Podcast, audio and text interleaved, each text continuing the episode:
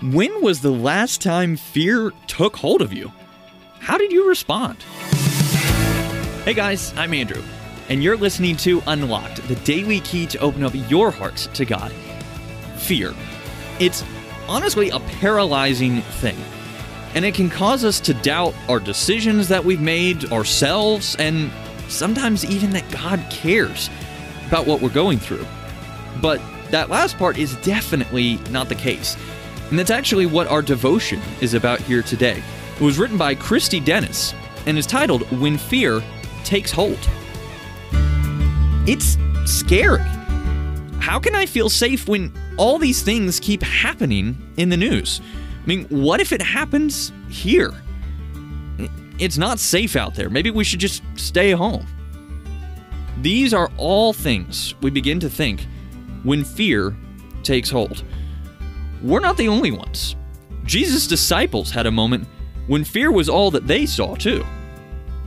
The storm was raging around their tiny little fishing boat.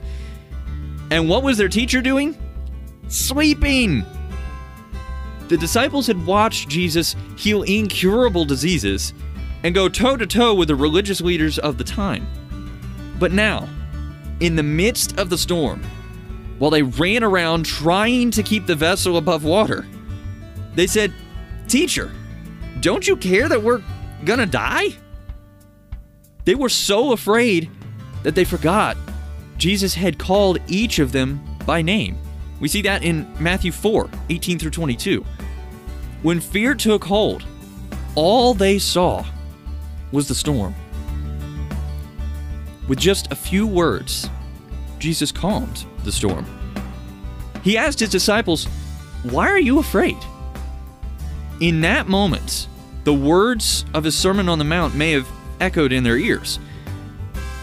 The words that we see in Matthew 6:26. Consider the birds of the sky. They don't sow or reap or gather into barns, yet your heavenly Father feeds them. Aren't you worth more than they?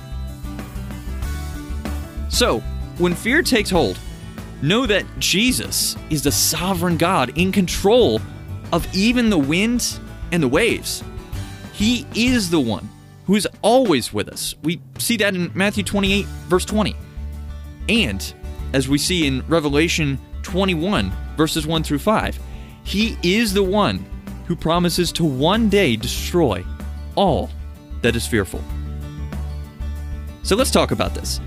When was the last time fear took hold of you? How did you respond?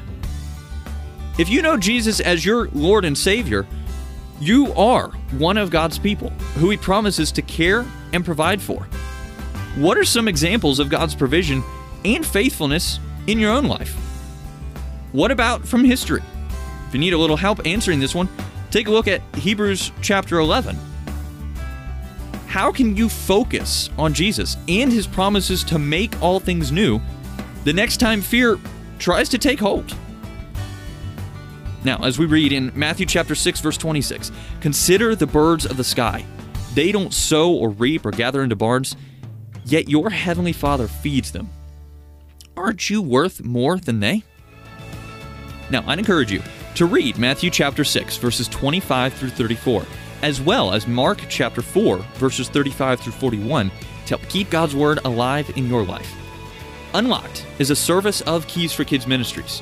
Have you seen the resources that we have in our app? You can just search in the App Store for Unlocked Devotional. Until next time, I'm Andrew, encouraging you to live life unlocked, opening the door to God in your life.